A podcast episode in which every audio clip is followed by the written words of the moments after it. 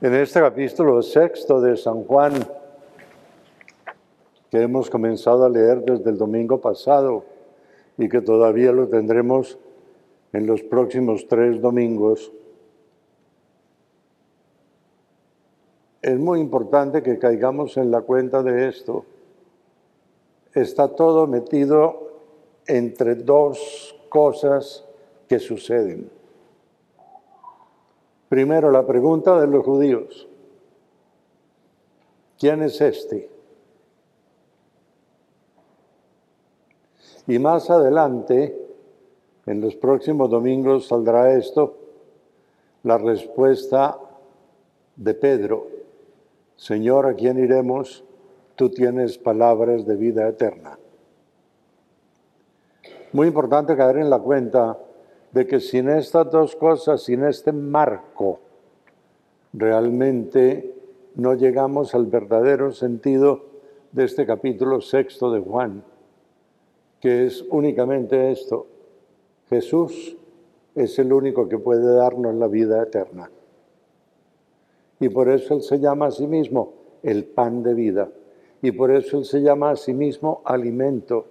Y por eso más tarde lo veremos en los próximos domingos, el escándalo de los judíos cuando Jesús les dice que tienen que comer su carne y beber su sangre para tener vida.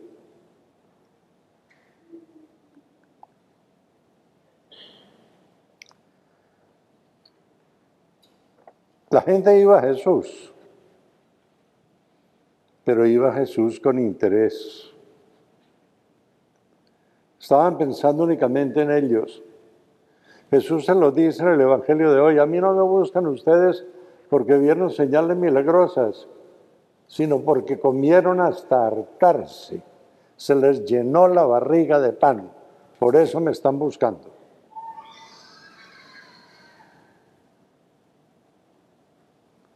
Y él toma pie de esto, ¿para qué? Para decirles, hay que buscar otro pan, otro pan. Esta multitud quería únicamente recibir beneficios. Se buscaban más a sí mismos, a su propia conveniencia. ¿Qué pasa muchas veces cuando vamos a la oración? Que nos quejamos de que Dios no nos oye. ¿Por qué? Porque empezamos hablando nosotros, seguimos hablando nosotros, terminamos hablando nosotros. ¿De qué? Quiero esto, quiero esto, necesito esto, ta, ta, ta. Pero nunca, nunca se me ocurre alabar a Dios que es capaz de hacer eso por mí.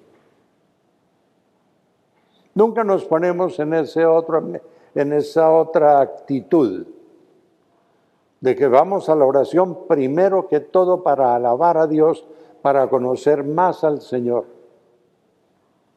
nosotros vamos a la oración para que se nos llene el estómago de pan y pare de contar. Y por eso salimos de la oración aburridos y vacíos.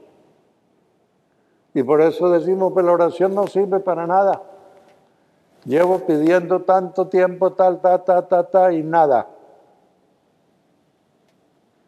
capítulo octavo de la carta a los romanos.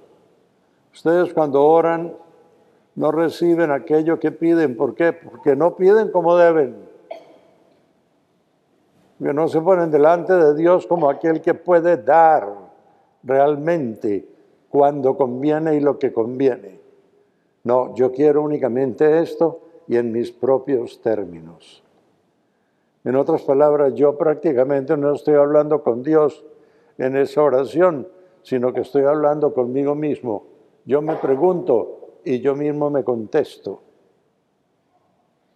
Y estoy de acuerdo conmigo mismo. Y el estar de acuerdo conmigo mismo al final de esa oración es la actitud de los judíos que empezaron a protestar y a decir, pues ojalá nos hubiéramos quedado en Egipto, donde estábamos con las ollas llenas de carne y donde teníamos reposo y donde teníamos seguridad, pero aquí en este desierto no tenemos nada.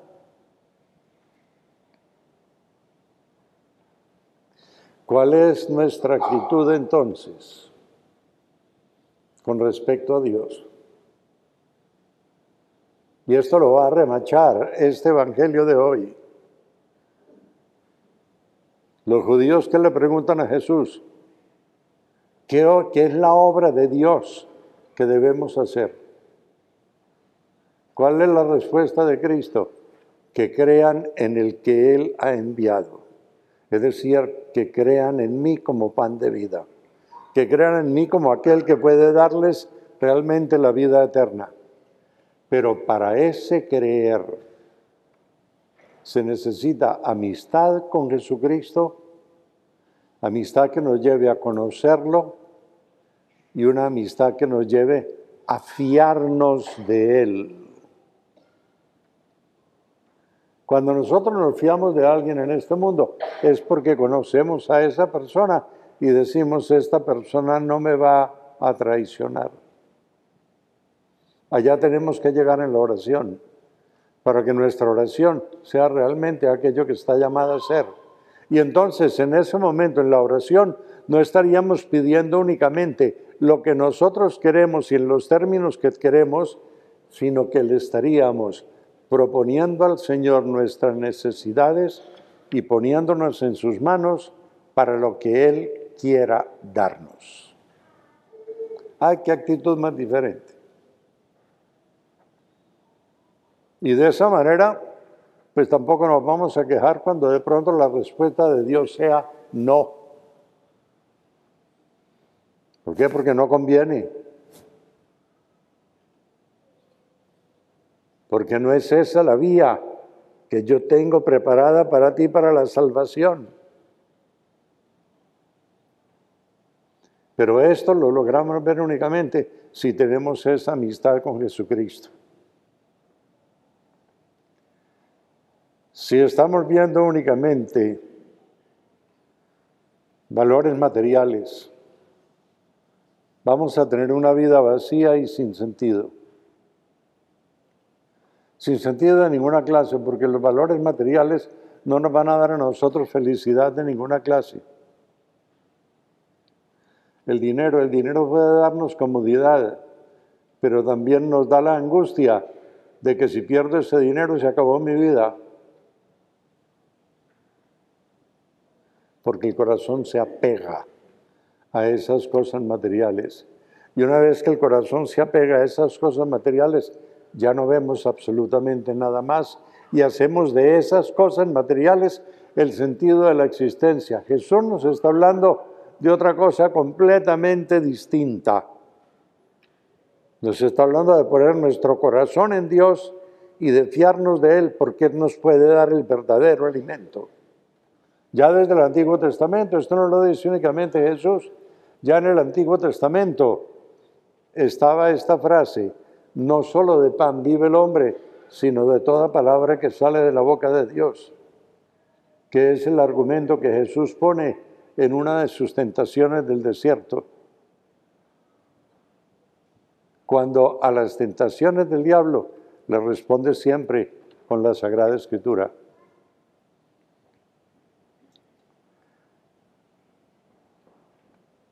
La fe se identifica con la vida.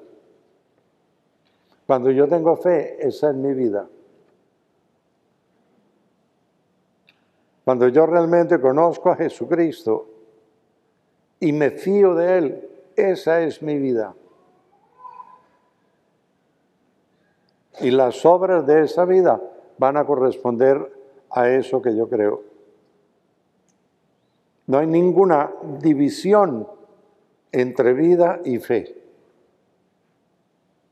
En el momento en que yo encuentro la verdadera fe, en el momento en que encuentro a Jesucristo, ya no puedo sacar a Jesús de mi vida, porque ya sé cuál es el verdadero sentido de esa vida.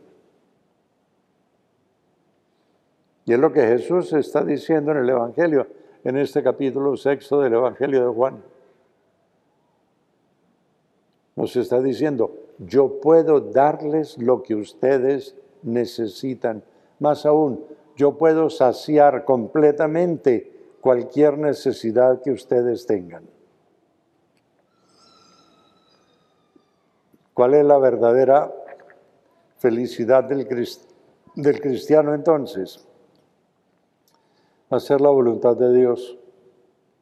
Buscar lo que Dios quiere y ponerlo por obra. Esta felicidad comienza aquí en la tierra y va a continuar eternamente en el cielo.